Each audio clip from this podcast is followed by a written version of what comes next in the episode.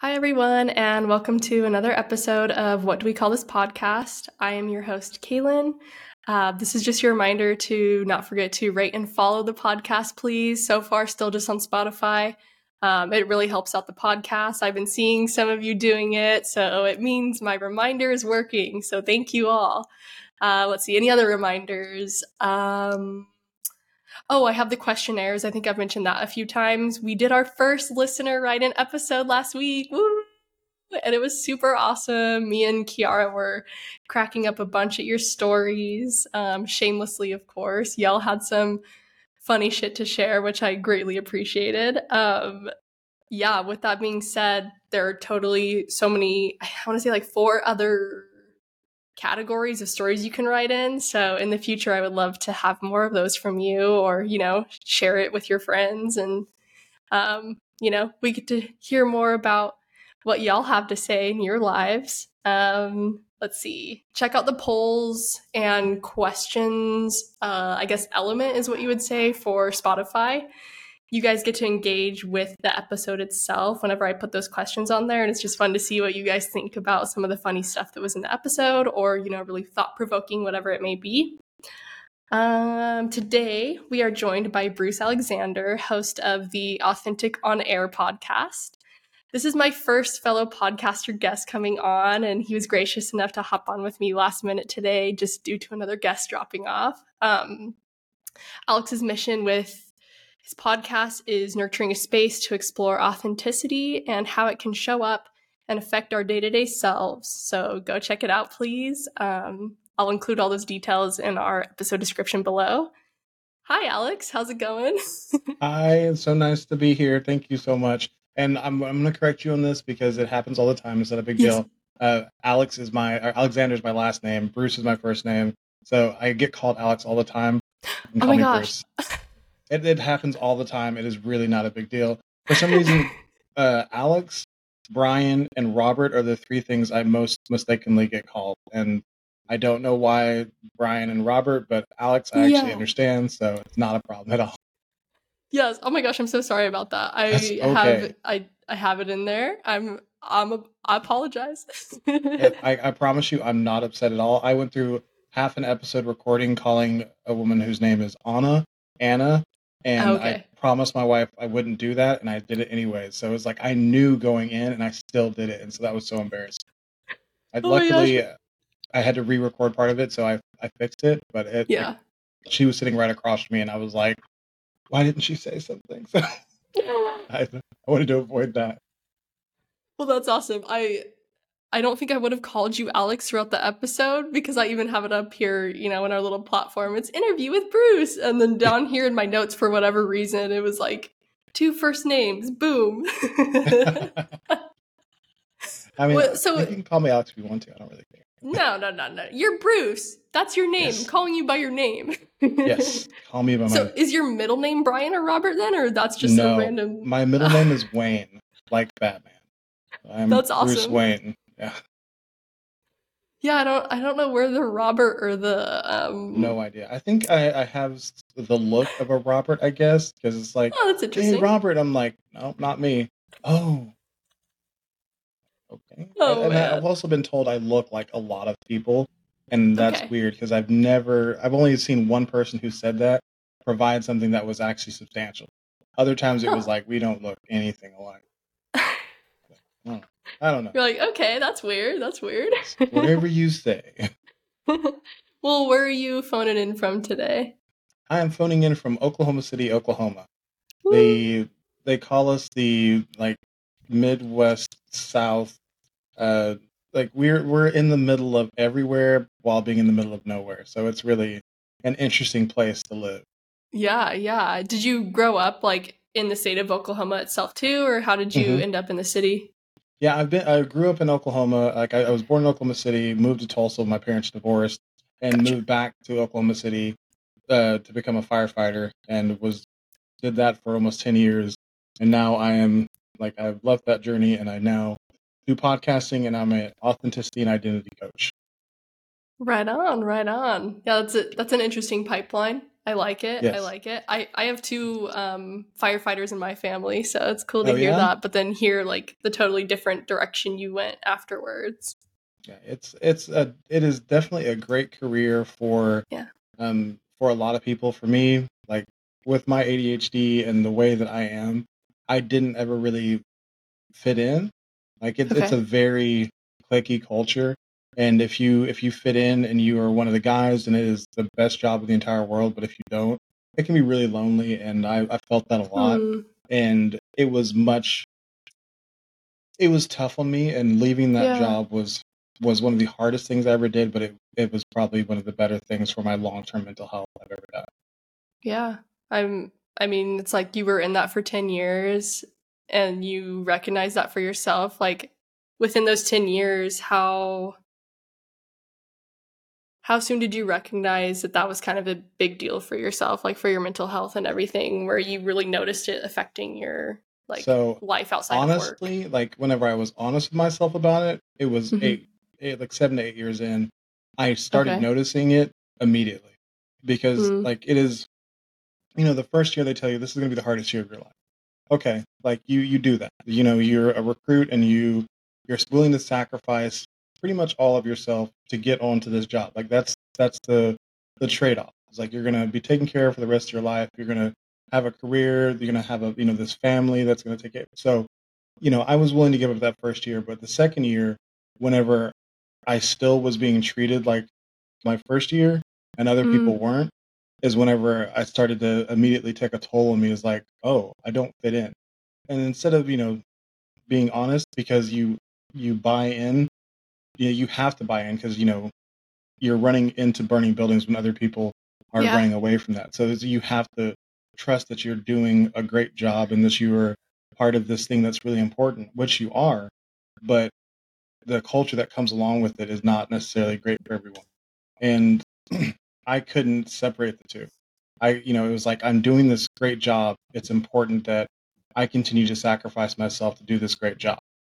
Because if I don't, then you know somebody else will and i want to i want to do something important. I want to be um i want to be part of this. You know the helping people part the job was amazing. Like it it was really fulfilling and i was i was pretty good at it.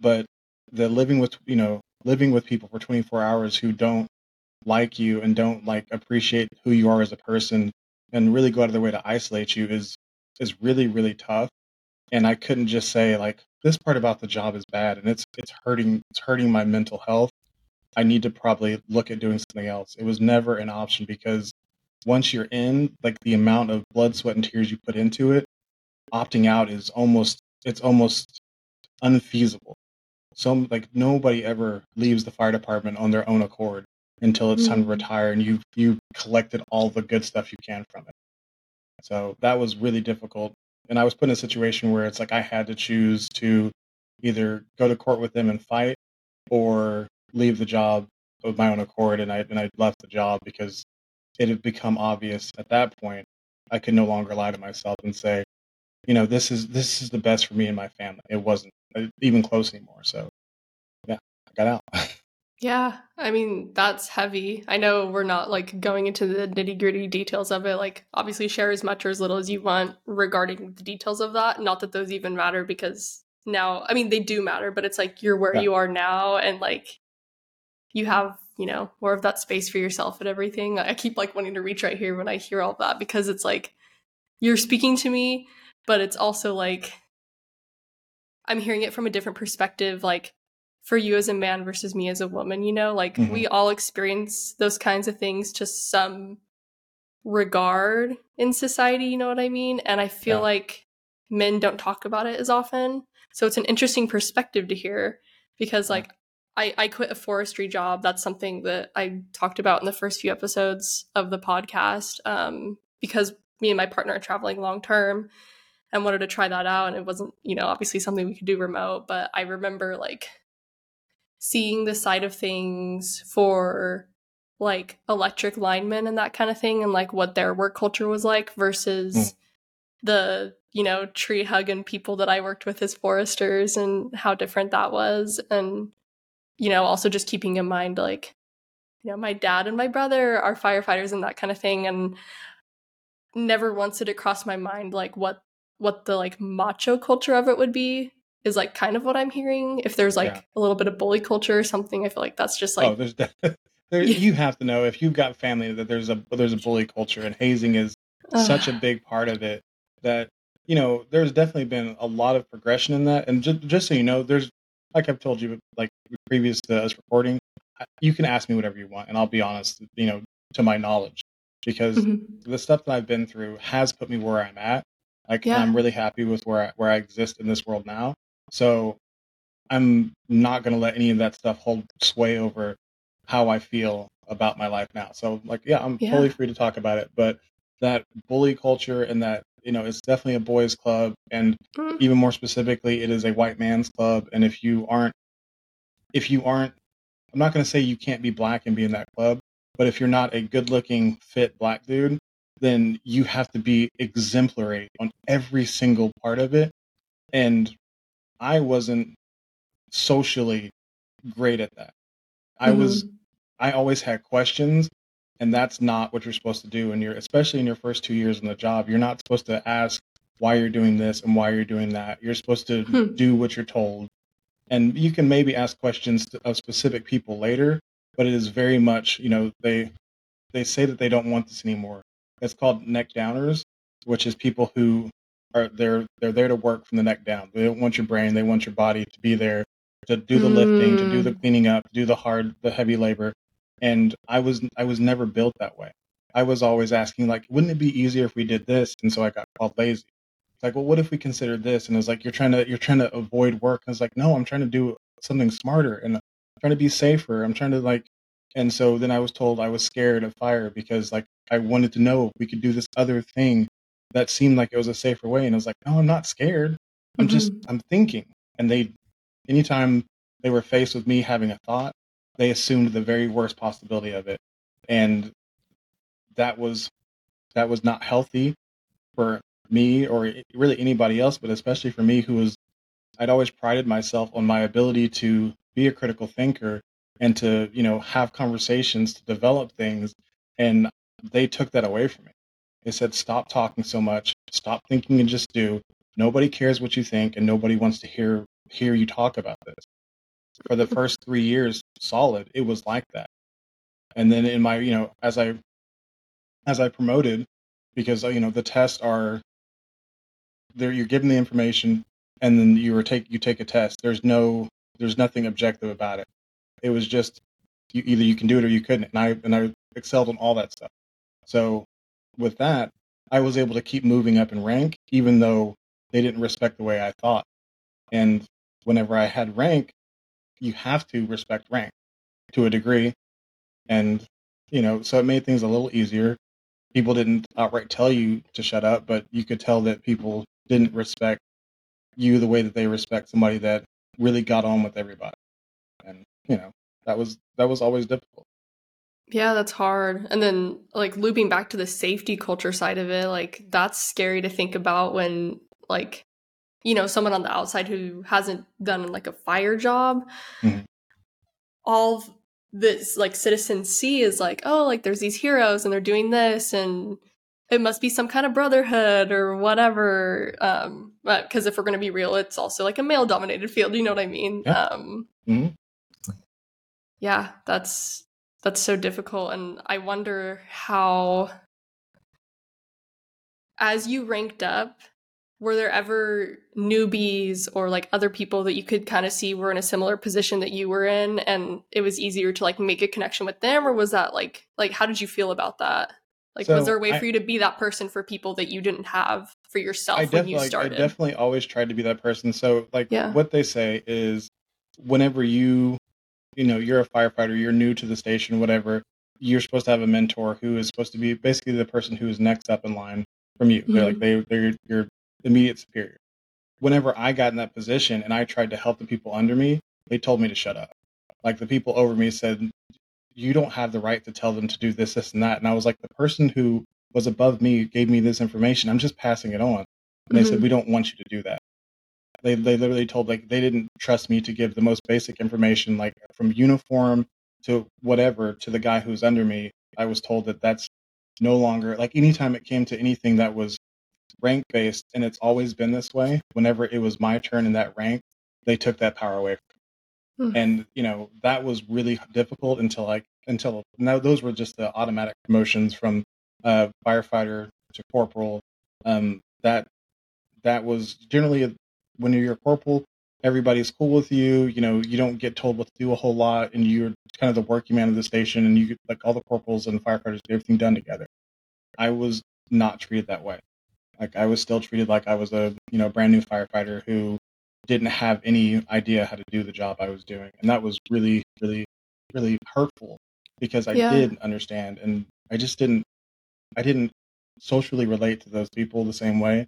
We mm-hmm. didn't like doing the same things, but I, I tried to do the things with them. I tried to, you know, have conversations and we would sometimes, but certain people had such strong personalities that outweighed the people I was able to win over that they would just they'd collapse back to the other side whenever we were in group situations and you know either force me out or focus on me and like all just take turns making me feel bad and, yeah. you know talking about how fat i was or you know how lazy and stupid and slow which is which is wild because like i'm not a stupid person at all like i i've always succeeded in, in school and they use that against me because you know we had to study for you know to drive the engine, you have to understand hydraulics. And mm-hmm. it's a mm-hmm. very math based thing. And I was like, man, I haven't done math in so long. They're like, what do you mean? I was like, well, I was really good in math in, in high school. Mm-hmm. So I mm-hmm. tested out in 10th grade and I haven't done any math since 10th grade. And they yeah. were like, oh, he's too smart to do math. So that's why he gets it. He's so smart. And so then there was just such increased anxiety every time we did the math stuff. Oh. And then they put me up in front of the entire station to do problems on the board of hydraulic stuff that I just learned that day. And it just the anxiety increased and increased to where it was it was almost impossible to be able to think how to do this stuff with mm-hmm. anybody around. And so then yeah, it seemed like I was pretty stupid. And it's like your brain Fun shuts stuff. down too with that stressor, and that's yeah. not a good feeling. Like no. how how could you how could you perform at your best when the people who are supposed to be teaching you and coaching you and helping you learn that stuff aren't even treating you so? Like no, yeah, it was very, it was, it was. I'm not gonna say it was impossible because I did, I got yeah. through it. I passed all the tests, and but part of that was also because they were so extremely hard on me that whenever I got to the actual testing facility, it was like, "Are you serious? You guys mm-hmm. did all this, like, made me study this much for this stupid test that's super easy, and that I just, you know, floated through." It was like, thanks, but like, I'll pass next time. Yeah, uh, I don't like that. It's like you you want to believe, you know, when you're growing up and just like me being in my mid 20s like I, I want to believe that like that kind of stuff is phasing out with like that kind of bullying and i don't know how long ago this was for you when you did mm-hmm. how how many years or months uh, is it recent when did you leave so i, I left six months six eight months ago um, wow okay the the testing for um like uh sorry aoa uh which is Apparatus Operators Academy. That mm-hmm. was eight years, like no, seven years ago, six or seven years ago. Right. So that but just like a while leave... ago. Okay. Okay. Okay. Yeah, and the culture is changing. Like okay. it is getting better as a whole because the the people who are in charge now are they're they're more equitable people. They believe mm-hmm. in good things, but there's still a lot of old culture people who are still in the field and it takes yeah. a while for them to age out and they have the loudest voices and you know and also they've got the seniority so until they're gone you know they're going to tend to be able to exert the way they want things done and yeah. um you know i'm definitely not saying that everybody in the fire department is oh, totally. bad or you know doesn't like everybody who does that has to have at least a, a sliver of good in their soul because they they mm. work to save lives every day and i respect that but there are a lot of people who that good is outweighed by the fact that they don't treat the people that they deal with on a day-to-day basis with the respect they deserve. Yeah. It's like that that bro culture is still prevailing a little bit, but you want to hope mm-hmm. that that's not the case cuz I don't yeah. know some of the like I guess bullying tactics is the best like phrase that comes to mind off the top of my head for, mm-hmm. you know, the stuff that you were experiencing. I hear that and I'm all well, that's sounding like stuff that like middle school boys would be doing. So why is that still happening? Like, I want to think higher up people would see that kind of stuff happening, but you know, if they're the ones causing it, that's a totally different problem. But, you know, even if they're the ones observing that kind of behavior, it's like, why would you not want to call people out on being childish? Like, mm-hmm. if we're going to go there with bullying tactics, like, make people feel embarrassed for freaking not, you know, being a yeah. decent human being who's there to save lives. Just like you mentioned, that's so yeah. freaking frustrating. I'm I'm glad you, you know, took that step for yourself and I'm sure that didn't come at you know any easy pace but you're here now and I mean, don't that, get me wrong. That... I do miss the the safety and security of having, yeah. you know, a really great job that has really great insurance and paid really, really well. Like in Oklahoma City, we are, you know, in the tri-state area, we're like one of the second, first or second highest paid fire departments in in the area. So was, mm-hmm. I was making great money whenever I left, and that was hard. And now, you know, my life is financially insecure, but the amount of emotional and mental security I have is it way outweighs the amount of um, frustration and I mean really really emotional abuse that I was you know existing in. So yeah, yeah, there's that. I mean, it just opens up so much space for you to like build it back up for yourself just in a different way. Like with that, my first question for you was what did you want to be growing up when you were a kid? Was it a firefighter? I did not want to be a firefighter. My dad okay, was a okay. firefighter. So um, okay. my dad was doing it and he was gone all the time because he was a full-time mm-hmm. firefighter and he was a part-time uh, ambulance driver. So he was gone for 36 hours at a time. And yeah. So I had no desire to be in the fire department because I wanted to actually have a family and be part of it. So um, growing up, I wanted to be. There was a period I wanted to be in the uh, ATF, the alcohol, alcohol, tobacco, and firearms like SWAT team. Like I wanted to kick in doors and like go get bad guys, and that lasted until I was like um, late middle school, and then I started to realize that money didn't really exist in civil service. so like I started to really just be motivated by money and the things I wanted to do until I actually got into college and I thought I wanted to be a, a, a gosh, a corporate lawyer, and okay. I was that was not at all true. Like I got into one class that was involved, and I was like, oh, you actually have to want to do law, and I don't want to do that either. So then I figured out I wanted to be a publicist, and that's actually what I wanted to do for a long time because I okay. like talking to people, and you know, I like using words to persuade points and stuff like that. And I got a little bit down that road and got into some trouble in college, and uh, got kicked out and did not think I was going to be able to do anything. So I just worked uh, retail and restaurants and stuff for a few years, thinking that I was going to be a loser for the rest of my life because I went hmm. to jail hmm. once. I hate that that's even the way that it's like pushed down on you if there's a mistake you made or like whatever it may be you know what i mean? Like yeah. we're all coming from so many different backgrounds and that kind of thing like mm. you're just you're just trying to figure it out uh, arguably maybe still are trying to figure it out like yeah, i I'm, i remember like asking I've... my i remember asking my mom uh, this might have been like my last year in college or maybe it was like the six month period of like not really having a job until i had gotten one out of college where i was like how do you know like what life is supposed to be? I guess that's a bigger question, but I remember asking her like, you know, how do you figure this stuff out? And she was like, Kaylin, I'm like 40 whatever and I'm still trying to figure it out. I'm all, okay, so Yeah. Why do we put all this pressure on ourselves to even like have it all figured out? Absolutely. And you know, and a, a lot of that had to do with me trying to put myself in this box of like in order to be successful you have to be able to do this this and this. And mm-hmm. if you have a record you can't do all of this stuff. And what's funny is like i had a like a misdemeanor and a deferred like sentence for the rest of it. And i was on probation for a while but to me yeah. like because i'd been to jail it was the same as if i killed somebody basically. Because i like i oh because that's I all people see. yeah and it's you know and that's how people think about going to jail yeah. like the collateral mm-hmm. consequences of being somebody who's been to jail are really crushing in our society because we're so yeah. our society is so much about punishment and you know and guilt and shame and mm-hmm. suffering and not about like trying to heal and um and like avoid recidivism like there's just there's not a whole lot of things that say, "Hey, you made a mistake. Let's let's try to focus on not doing that again." It's more, yeah. "You made a mistake. Like you better disappear and stay out of the way, or else we're gonna come back and get you next time." Like, and it's gonna yeah. be worse. Yeah. Um, so I felt like, that really hard. it's like instilling that fear in people, and like you take a you know basic psychology class and you hear about the studies that have been done that show like positive reinforcement versus negative reinforcement like mm. you learn from something so much better with positive reinforcement than Absolutely. the opposite you know it's like mm. and that you know that's a very simple way to break that down but it's like yeah.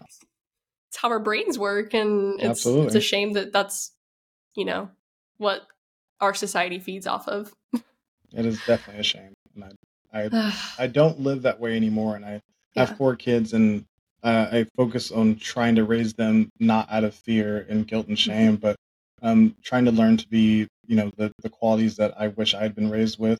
That's resourceful, yeah. and you know, uh, being able to work as part of a community and a team, and being able to communicate well. Like those are the things that are important to me now, and trying to avoid the fear that I still have because it doesn't just go away because you decide that that's yeah. not the way you want to be. You still have to deal with that on a daily basis, and you have to look at the things that you're doing intentionally and making sure that you're not like you know continuing on that generational trauma and that mm-hmm. you know societal trauma as well and you're just really trying to focus on because raising human beings is an important job and um, i take it pretty seriously and like we homeschool and so there's a lot of thought that goes into that but it's you know um, don't get me wrong i'm not like you know number one dad or anything. There's a lot of mistakes that still get made, yeah, and course. sometimes that stuff creeps in. And you know, you just have to be mindful and try to try to be better going forward. Yeah, yeah. There, there's no one perfect person at it. There's probably there's no perfect person at anything for right. anything, yeah. or even just you know as a whole in general. But uh, it's it's nice to hear that more people are recognizing that a little bit more. Like it definitely inspires me hearing that from you as a parent because I know I want kids Mm. And it's something I'm like, you know, constantly got rattling on back in my dome. I'm like, how do I not fuck my children up? These theoretical children I don't have yet. well, here's the thing is keep asking that question. Like whenever you're not asking like how do I not fuck up my children, you're probably fucking them up. Like like that's if you're unaware of the fact that you could be fucking them up, you're probably fucking up. Like that's just that's my take on it. Just you know, the the hardest it's part is to be aware. This is self absolutely. It's a self awareness that when you do do something that's going to fuck them up, you try to fix it. You know, yeah. I, I have on my on my podcast. I talked with a lady named Regina Joy, and she talked about how she spanked her kids and how that affected her when she realized, you know, years down the road, she'd made a mistake. Mm-hmm. And a lot of parents push through that feeling. You know, I, I've I've put my hands on one of my children one time, Mm-hmm. and it felt so bad. I was like, I'm never doing that again. This this does not feel right to me. And I'm not going to tell anybody else how to raise their kids. But for yeah. me, it did not feel right. And I was like, I you know apologized, and I still feel bad about it. But she pushed through that, and she later on said, I, I wish I hadn't done that. I wish I hadn't pushed through that feeling. Now I she's making a concerted effort to talk to her children and like have an open conversation about like I'm sorry. I, you know, they're I think the youngest one's 16 now, I'm sorry I did this thing. I would like to, you know, repair yeah. our relationship and try to heal from that. And that's that's something that's so important is that it's never too late to to fix our fuck ups as parents.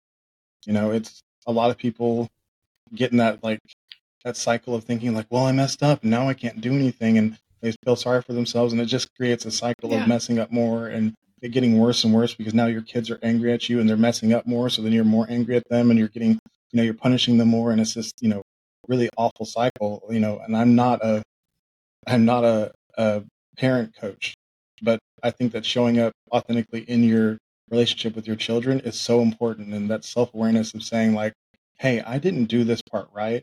Or mm-hmm. I don't mm-hmm. know if I'm doing it right, but I'm trying really hard because kids are they're really, really so much smarter and so much more intuitive than people give them credit for. They, you know, my daughter knows that she can see a fight coming way down the road and she she's now gotten to the point because I've empowered her to do so to like, hey, you guys need to stop.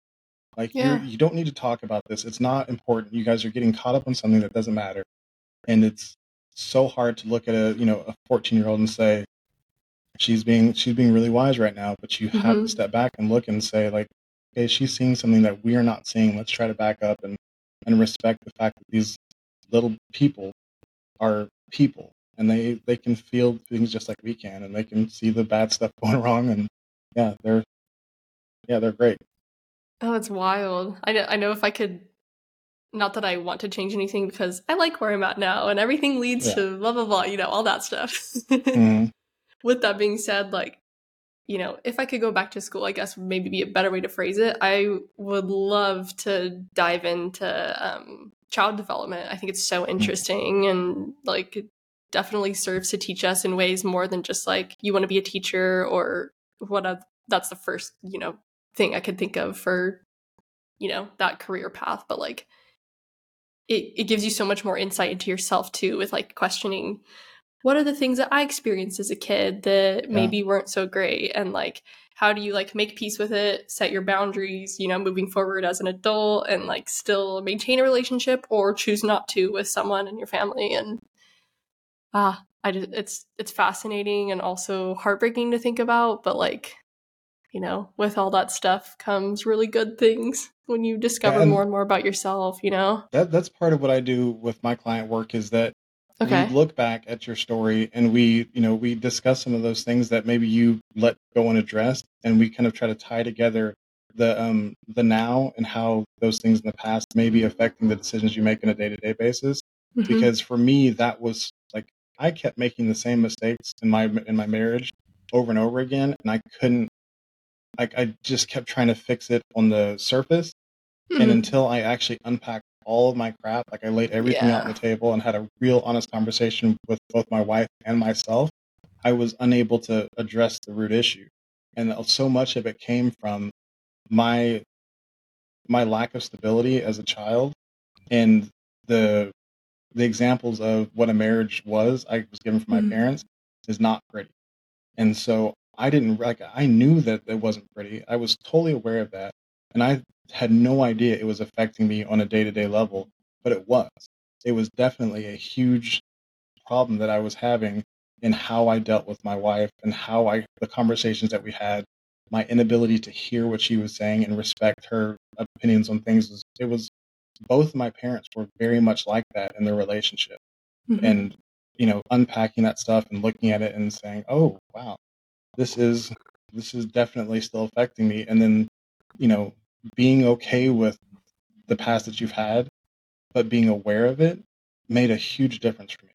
And so like I want to I want to help people do that. I want to help people look at their stories and be honest with themselves and be able to like, you know, have a, a judgment free place where they can talk about those things and the mistakes that they've had from those mistakes and how they can continue on in the future not making those same mistakes by you know kind of reclaiming their narrative and you know really just talking about that stuff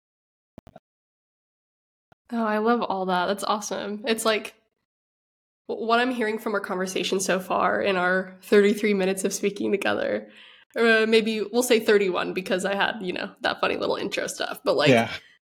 in our approximately 30 minutes of talking, everything I'm hearing about like if we're going to say that we all have a purpose, like what I'm hearing for yourself is like the common theme of wanting to help people, whether that mm-hmm. was, you know, the firefighting stuff or like the coaching stuff you're doing now. And I just think that's really cool. Like you're able to apply it no matter what. Like whatever like it's easy to say my purpose is firefighting but it's like deep down what is like the actual like core of what that job is say and it's like it's helping people someone else it might be serving people it might be providing this or providing that and i just think it's really cool that like that's still prevailing for you regardless of like all the past stuff you've experienced yeah, and I, I definitely helping people is something that I've always been drawn to do, and mm. I've done it in weird ways. And like my wife will will always talk about, she's like, "You're the first person to find." Whenever we were like younger in our in our relationship, you'd always be pulled up with some like you know, uh, twenty year old something girl helping her talk through her issues with her boyfriend because like all like it was the easiest way to help somebody at a party is like you know you always yeah. find somebody who is like you know, I would just be having a conversation and they would be like, yeah, it's been tough. And I would just keep asking questions. and like those questions would get deeper and deeper and deeper. Before you know it, she's crying and is like, you know, I'm trying to comfort her, and she's like, "Why do you always do this?" And I'm like, "I don't know. Like it just it just happens. I didn't do it on purpose. I wasn't seeking out the the the most vulnerable person at the party. It's just I just start talking to people and like I want to get into their heads and help them see themselves. And that's you know mm-hmm. that's the whole thing is that through these you know through all these experiences, I've been able to learn how to see myself and realize that was the big problem I was having in all these different areas where I was unhappy is that I didn't see myself. I didn't respect myself. I didn't have I didn't have a high place for myself in my heart and my mind. You know, I'd let all the other experiences of other people push me down farther and farther and make me less important to myself. And I don't ever want anybody to have to continue feeling that. I, if I can help them out of that, that's the podcast is a big part of that. Is that I want to be able to give that to as many people at the same time as possible. Is like if I can help you feel more like yourself and love yourself more, then I've done my job. Even if it's just one or two people yeah. who hear this and you know and feel that way, you know. And that's I'm sure you feel the same way as whenever somebody tells you like, "Hey, I listened to that episode, and man, like it really hit me." It's like I'm like tear. Like I'm so glad that what I'm doing like actually makes you feel seen.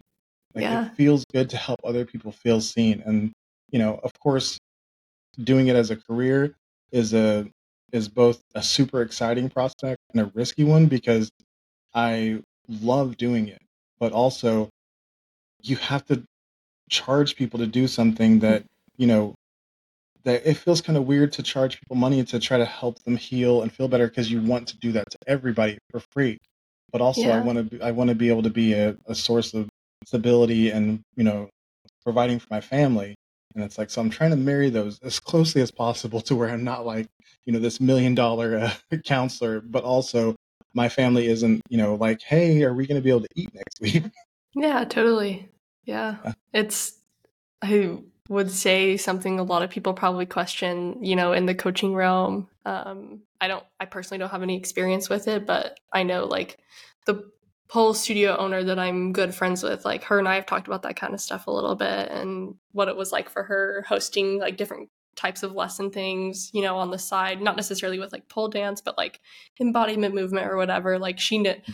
the way she, I can remember her phrasing it was like she knows the value she brings and it's just like recognizing it within yourself for the people she wants to provide that for. And it's like, you know, obviously you don't want to be charging people like an insane amount, but you also can't like lowball yourself. So yeah, it absolutely. totally is like a weird thing where it's like,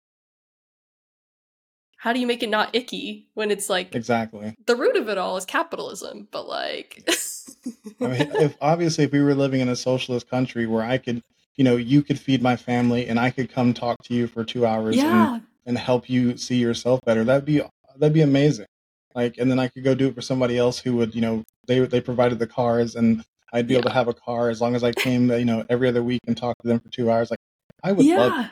that'd be great like I would love to be able to barter the thing I have with anybody, with anybody to get the thing that they have. That'd be amazing. Yeah. Unfortunately, yeah. this society does not does not foster that at all. Oh yeah, it makes me constantly question. Maybe I just need to like move to the woods, start a little commune. the, the word commune has come up with me, my wife, and our friends so many times. oh, like, that's awesome. Even at one point, like I'd I'd started to assign people roles in the commune. It's like when we go to the commune, I'm going to cook, but I, you know, and also be like the counselor, and you're going to do this, and you're going to do this, and you know, like we started really talking about it, but alas, it never happened. Oh, now, we're, is... now we're moving up to the northeast, and we're going to be leaving our friend group behind, which is super depressing. Oh no! I mean, but we're excited to move. Though. Yeah, yeah, moving's great. It's hard to leave people behind, but mm. you can always visit. That's that's been my biggest like uh le- I almost said choice. My biggest like lesson in this choice to do the travel stuff is like you can always come back. I'll be like, mm-hmm. you know, catching myself crying. I'm like, I miss my friends, and then it's like, eh, we're all doing our own thing. Well, well yeah. there's always that coming back together, you know. yes, absolutely. Yay. Okay, well, I I do have a another. I have a few more questions, but this yeah, one I think I'm, I'm good in. on time. We can. I, this is going great for me, so I can go as long as you want to go. Hell yeah. Okay, cool. Well, we're just going to do all of them then. yeah, let's do it. Uh Okay. How have you noticed a shift in your relationship with loved ones since you got into the coaching realm and you're no doubt growing your interpersonal skills? And obviously, you were probably, you know, seeing that kind of growth before like making it a business, but I'm I'm curious yeah. like what you've learned with like getting more into it and having that time for yourself. Definitely the firstly what I've like getting more self-aware has been a, a pretty massive overhaul for me because mm-hmm. the toxic relationships that were existing in my in my life had been going on for a long time. And as i was getting that self-awareness those relationships really started to like bubble and boil and become caustic. And like my mother and i we we've stopped speaking because she had become the most toxic person in my life and that was so hard that was like it was an extremely tough decision that initially she made for me because she got so mad at me that she yelled she yelled at me and hung up the phone on me. And I thought the next thing I heard about her is that she tried to commit suicide. And based off the conversation that we had, which was, you know, this is a a toxic topic on its own, but like mm-hmm. she she was really insistent that I needed to get my kids vaccinated for COVID nineteen. And I told her that it wasn't her business. Like mm-hmm. I didn't like it wasn't about whether I wanted to or not. It was like you you need to let this go. It's not you we disagree on it we need to be able to have a disagreement and move on. And she is such a narcissist that she then started to throw stones at me and tell me, you know, things like, if you know, if I could change one thing about you, it'd be this. And you know, you think that you had such a bad childhood, and and just like really throwing things that were like super hurtful and really. And I and I eventually just said like, you can't talk to me like this anymore. Like this is not fair. And so she screamed at me and hung up. And I was like, how is it that you get to talk to me like that? And I tell you that it's not fair that you talk to me like that. And you take that as a, a signal to do this extremely grand uh, attention move. Like, you know, maybe she was really trying, but I don't think so. And from that point, she wouldn't answer my phone call because I was like, I heard that and I, I tried to reach out and I was like, I felt kind of responsible. And then she wouldn't she wouldn't call me back and her her husband my stepdad said that um she just needed some time and you know she she just felt like things were kind of kind of raw and she you know whatever but she was taking the and i was like is she at least taking the time in the the hospital which they you know they put her in a 72 hour hold and yeah. i was like is she at least taking the time to work on herself and like really appreciate this help she's like he said uh no she said she said that it was an accident like she you know she just mixed up her pills and blah blah blah. And I was like, Merle, like you've got to you've got to be kidding me. You know that that's not the case. She's been taking, you know, handfuls of pills every day for 20 years. She knows how to take her medicine. Mm-hmm. This, and this was specifically after we had this conversation and we got in this fight. And I was the last one of her kids who she felt like she still exerted control over. Mm. And that then this happens. And he's like, well, you know what, you know, you know how she is. Like she she says it, so I believe it, and I'm like, okay. So she's not even going to appreciate this time, and it's gotten this bad. She's not going to try to be. She's not going to try to get help for it. I need to separate myself from the situation, and yeah. I'd separated myself, and I was thinking about when I was going to call her and try to, you know, rebuild things, and she didn't even say anything to me until the weekend. It was my daughter's birthday, um, Easter weekend, and one other big thing was happening and she called in the middle of that. No, she texted me and was like, you know, I'd like to, you know, maybe talk to you and try to. And I was like, no, you don't. You just want to have a fight in the middle of this important weekend where all this stuff is going on, and you're upset because you're not the center of attention right now. And it was it was really hurtful to see her do that thing, but it was also helpful to see. Oh, it's like, oh yeah, sick.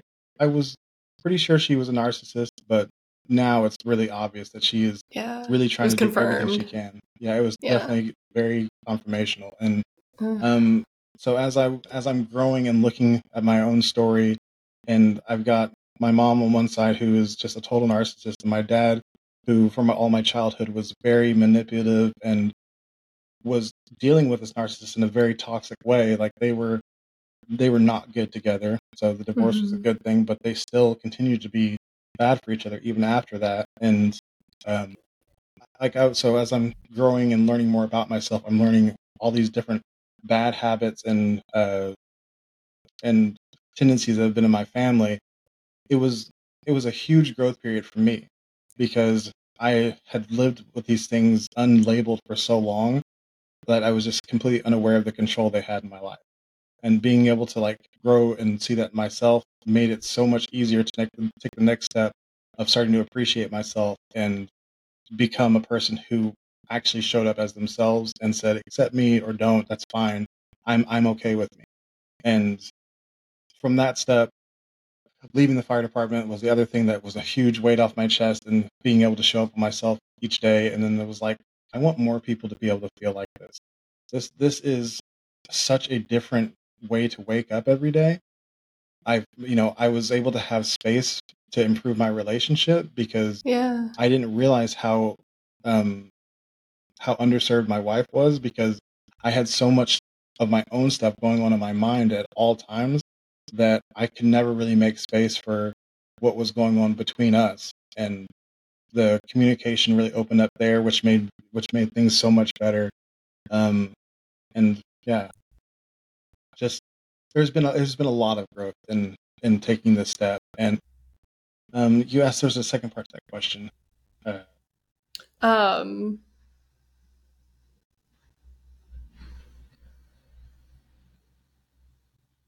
you answered it. It was it was kind of just a long-winded question. I was like, no, yeah. like, you, you, touched on it. You touched on it. I I think yeah. it's cool that like I'm. It's you know definitely a journey that never ends, and I think that's just you know something where it's just like the I don't want to say the options, the, the like the sky's the limit kind of deal. Yeah.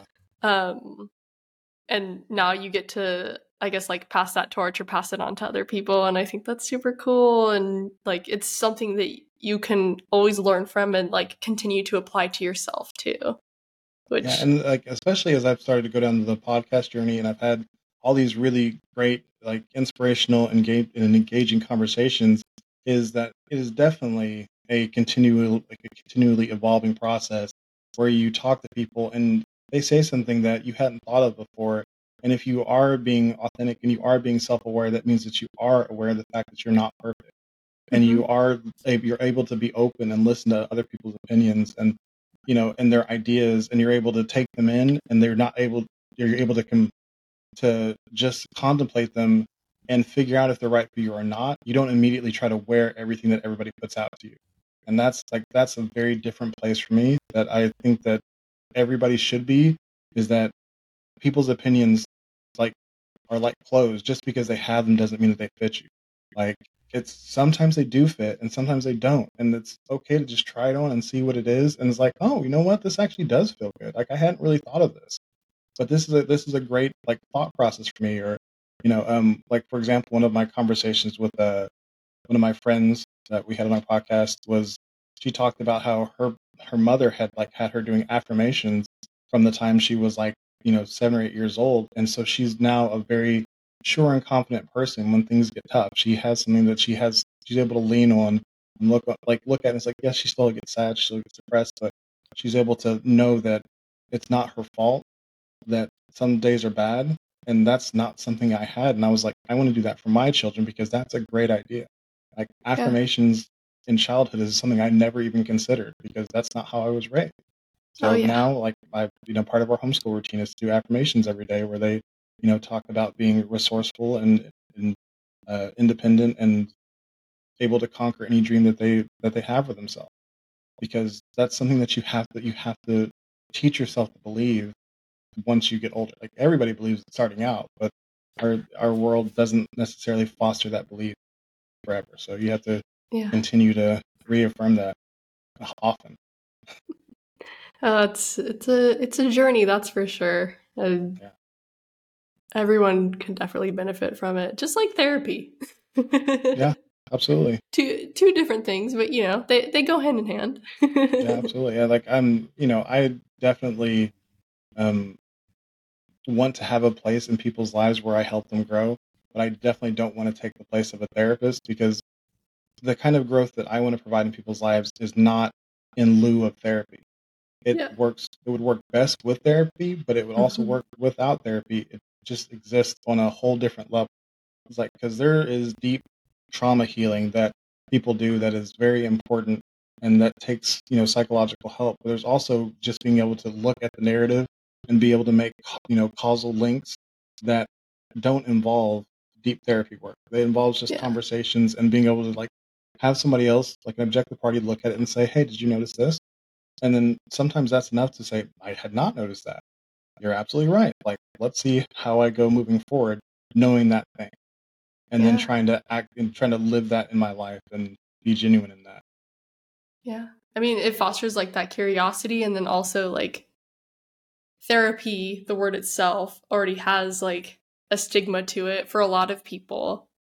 Um, you know, if they're able to go like more the coaching realm first and you know meet with someone like you and are made aware of different types of things maybe then that allows them to like go down that path towards therapy because oh wow like there's so much more here than like what meets the eye and yeah for some people it is it is yeah. a hard thing to be genuine enough to say i need therapy mm-hmm, and that's mm-hmm. you know that is really hard for me to even wrap my mind around because it's a, like needing help on that level. It just makes sense to me. Like I've been, yeah. I've been to therapists many times. Like I don't, I don't continually see a therapist right now, but when things have gotten dark and tough for me, I've I've seen therapists, and it's always helped me out. And I'm not foreign to, which you know, it's funny because both for men and for you know the black culture, it's not common to to mm-hmm. think of therapy as something that we do, but it's something that has always been not always as a as an adult has been something that I've maybe it's because the stuff I did have with you know going to jail part of that was I did have to get some counseling and that led right. to therapy and you know all that stuff kind of ended up being you know useful to me and yeah so I definitely I if you are having trouble seeing that you saying that you need therapy maybe you need an authenticity coach to help you say what you really need and then go get it and all those details will be down here in this bio, yeah. in this episode bio. Little promo shout out. We're almost. Love I have it. two more questions. Wait, let's see. I have like two to three more questions, depending on how yeah, we want to go about it. Love it. Love it. I'm, I'm really enjoying this. So yeah. It's, oh yay! I, I, oh. I, told you I wasn't sure how I would do on the other side, um, being the person being asked the questions, but I am totally enjoying it. I love talking about myself. So it's, yeah, it's yeah. A... oh my gosh, no, you're killing it. You're killing it. I I could listen you. to you for hours. It's very engaging and important stuff. That you know, it's like if you're if you're going to talk about stuff, it may as well be like, you know, mind-boggling, life-altering shit. You know what I mean? yeah, I, I, I, totally agree. Like that's part of the reason why I didn't get along in the fire department because mm. I wasn't very good at topical conversations. I like, I feel that. Yeah, it's like let's talk about what's really going on here? And it's like, yeah, I don't want to talk about that. And I was like, well, my, like, let's just go back to work then. Like, I'm not gonna really talk. Stop wasting time. Oh man. No, I feel I feel like I'm good at like stumbling through it and like faking that it's okay to be having surface level conversation, but like the whole time I'm just there and I'm all, this is so unnatural and so uncomfortable and such a waste of my breath, which all sounds so negative and I recognize that. but like yeah. there's so much going on in here and why don't we share you know what i mean yeah I, i've i've part of me accepting my authentic self was not not having small talk anymore but right. moving through it as quickly as humanly possible and eliminating conversations that weren't leading somewhere it's yeah, like if yeah. we if we weren't going to move to the serious stuff then I, I i'm okay with us just not having a conversation and like it I had to get past the point where it's like, this is just me. You know, you just have to accept me. This is how I am. I was like, no, that's not how it's like. I'm like, I'm a person who's constantly trying to grow and is trying to be better yeah, um, at yeah. life on, on a whole. But me being better at life doesn't mean that I have to talk to you about stuff that doesn't matter. It right. means that I have to be okay with you talking about stuff that doesn't matter and let you live your life to, you know, the best of, of your ability without yeah, me getting gonna... in your way from doing so. yeah. And it's like, so I'm just going to remove myself from this conversation. And you keep going on talking about the weather, and I just don't care. Or highways. my dad always talks about like highway. He's like, you know, if you take this highway to this highway, I'm like, oh my God, I do not care. Like, if I'm not You're traveling like... that like that way specifically for some to go on an adventure myself, then I don't need to know. Please yeah. stop. it's like information overload and you're all, but what about all yeah. these things? It's so funny. I mm-hmm. I'm curious since this is like something we have in common. What do you notice about like your friendships? I we'll talk specifically about friendships because this is just something that like I guess I've been recognizing, but I want to hear your insight and like how you've recognized the nature of your friendships growing up and like starting to like, you know, make that space for yourself if it's something where you're not like enjoying yourself as much. Because I know for me personally, like I reflect on a, the like wonderful friendships I have and just, you know, how important and how special they are. And with that, like we don't talk every day. We don't you know, Snapchat every day, whatever, like whatever thing it may be. Like it, it's not like a constant texting conversation or whatever. But when we do talk, it's like a two hour phone conversation and we're catching up and it's da da da da. And you like pick up, you know what I mean? Like you pick up where you left off, yeah. which I know is a common thing, but like, I, yeah. I, I think I, I definitely, I'm feeling what you're like putting out and I definitely agree. Um, I can definitely say that until I stopped trying to be like topical you know, within my friendships, I didn't really have friends. Like mm-hmm. until I moved down, moved to Oklahoma City like nine years ago, I didn't like none of those. Nobody I knew from that time carried over to now. I so yeah, I had yeah. no real friendships. I had had a couple, but every like real like what I consider real friendship before I moved down here was all people who were only okay with those topical relationships mm-hmm. because they were liars. Like they were yeah. people who lied, like lied consistently and constantly about our friendship to me and to everybody who knew that we were friends. So mm-hmm. it was mm-hmm. like, oh, that's why they were okay with you know this this friendship that didn't really provide anything to either one of us because they were using me as cover. And whenever I started to look at the friendships I started to have as I you know became a came down here became a firefighter and I didn't make any friends in the fire department, but I made lots of friends with our homeschool group and um, started to connect with people who had similar values to me was that for one, I was too exhausted to pretend whenever I met these people. So they they knew they knew me as my real self. Like they yeah. got to meet me because it's like I'm tired. Like I can't put up with any BS right now. If you don't want to have a real conversation, I'm gonna go take a nap in the corner because this job is hard.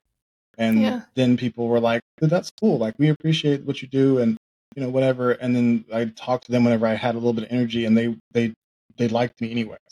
I didn't put on a show. I didn't try to convince them of anything. I didn't try to be anything I wasn't, and they liked me. And that was the first step on me starting to actually like be myself. And those people are the friends I still have today. Is that they were like, we don't have to talk every day. We you know sometimes we don't talk for two or three weeks, but then when we do talk, everybody comes over to my house and we have you know really deep conversations and we just jump right in you know that's that's what I noticed about my friendships is there's not a whole lot of like warming up. You know, it's like, hey, how's yeah. how's this person? How's this person? All right, what's going on with you? And then we, you know, we, yeah. you know, whatever's going on is like, what's what's going on, and we get into it, and you know, and we're there for each other in that way. And I'm definitely always the first person to stick my nose in wherever it doesn't belong because I'm like, hey, it seems like something's going on with you, and I care. So if I can help, like I want to know about it. So you know, yeah. sorry if I'm overstepping, but here's what I think. you know, I still always want to try to like be wary of that. I've gotten much better at saying like, hey, can I can I give you my my opinion on this thing? And usually people are, you know, my friends are like, yeah, sure. What do you think? Luckily, because if they didn't, we always have our hangouts are super long. We usually like hang out from three to like six. And I would probably say like, I'm going to tell you anyways. I've definitely noticed that um, now all of my friends doesn't matter how mm-hmm. long we go without seeing each other it's hours and we you know we just really talk about life and you know the struggles we've gone through and you know how it is raising kids and the problems we've had you know because everybody that i'm friends with we all have three kids or more. And so we're like all in that big family struggle and you know problems at work and struggles we've gone through. And that's yeah and that's really the kind of relationships and friendships that i want in life because it, it is very fulfilling I don't leave my friends and think like, oh, I hate this person. Like, I wish they didn't come over. Yeah. Like everybody yeah. who I see and who space who enjoys being in my space is real. Like they really enjoy being in my space. Because if they if they didn't, like they would definitely be found out because I'm gonna ask you all the questions and you're gonna have to at some point be honest and be like, okay, dude, like I don't really like this, and you would not want to come over anymore. like my food's not that good. Oh, oh my gosh. Friendships are so funny, what's aren't funny they? is that, you know, We're really able to they are. dive in. Are. I guess if you, you Go ahead. Okay. What's funny is that, you know, um, I don't know if it's just being ADHD or if it's, you know, sometimes I've questioned like if I'm on the spectrum just a little bit because as Mhm. much as like I love my people, I can also go three months without seeing seeing anybody but my wife and be okay. Um, well, without seeing my people because like I need to have some kind of focus on doing stuff and having experiences and like I should regularly, or else I will go a little stir crazy because I'm an extrovert and I need to be around people. But like if I don't see my like my people, it's like I'm totally satisfied with that. But then whenever I'm reminded of my people, and then or I'm in their like they're we're in each other's space, it's like oh yeah, this this feels amazing. Like it's it's hard right after not to like immediately see them again like in two days. It's like even though like my wife is definitely exhausted because she's an introvert. She loves our people, but she gets she's like okay, nobody else over over for like a week and a half. I'm like okay. I'm like I just had people over. I want to do it again while that feeling's fresh, and I remember how much I love being around my people before I get you know I get into my whatever thing I'm into, and I totally Aw. forget how much people how important people are. Yeah, balance. yeah, I was gonna, that's Mhm. exactly what I was gonna say. I was like, well, it's balance. well, I have one last question for you, and I know I wouldn't call this small talk, but Yeah. you, you know, we were shit talking the small talk, and rec- we recognize its Yes. importance, but we're shit talking how it feels. Um, this is more goofy and also like you know just a way to like close it in make a make a nice little sandwich of all the deep stuff we just talked about but i want to know bruce would you rather get lost in space Whoa, or God. deep in the sea Can, can you can you be a little more specific with Lost in Space? Because what what are my materials and my resources there? Because that's terrifying. Like Lost in Space is very scary. Um,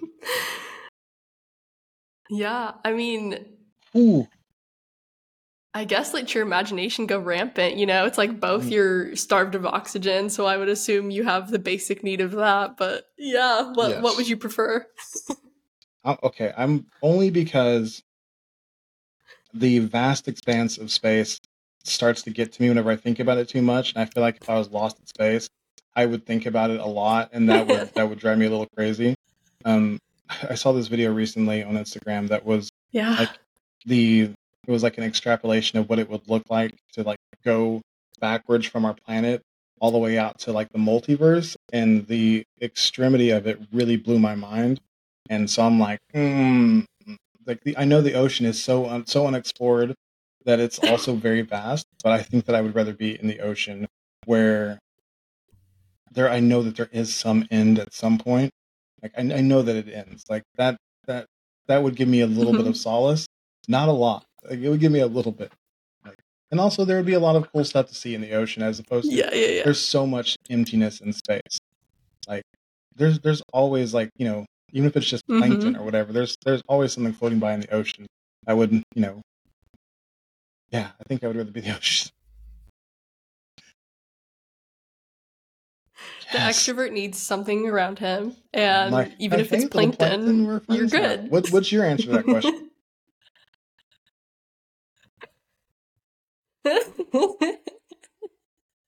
Oh well, share all your social stuff, and I'll also include it in the you know episode description. But before I do that, shout all your stuff was asked, out what's before we your close answer it to up. that question? Yeah. Oh yeah, yeah.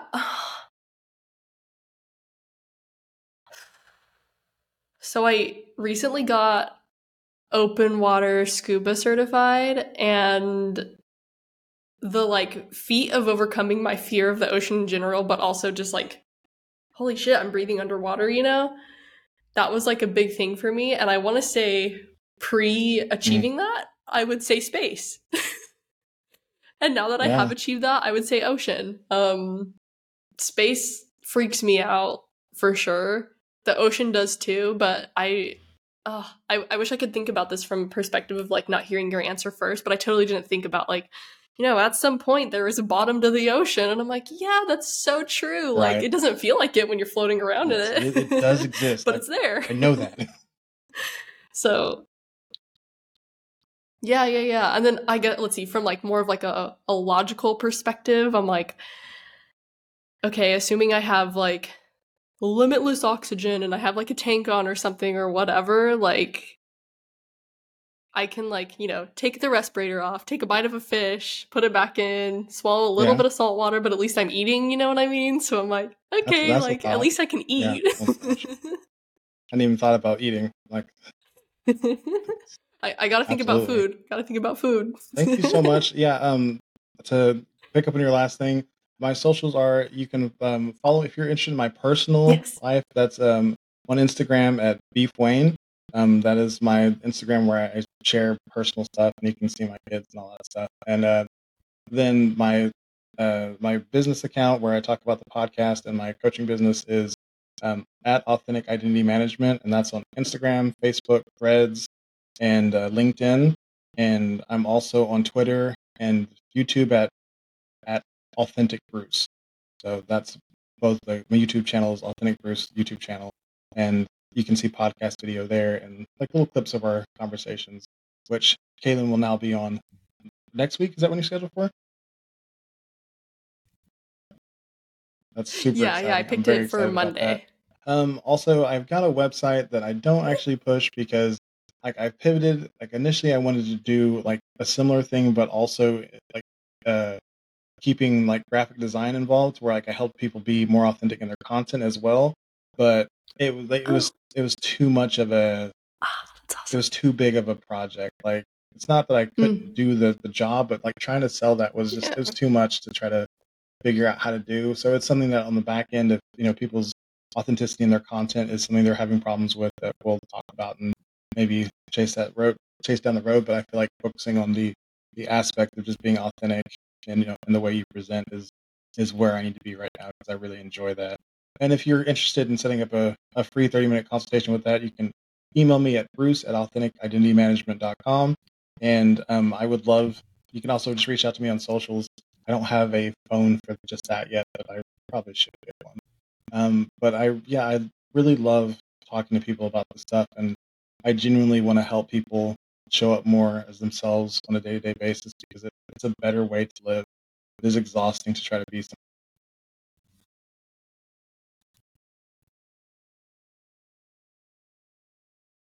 Oh, hell yeah. Well, with that, thank you everyone for listening to another episode of What Do We Call This Podcast? That was Bruce Alexander, my next wonderful, wonderful guest. uh, till next time, y'all. Peace out.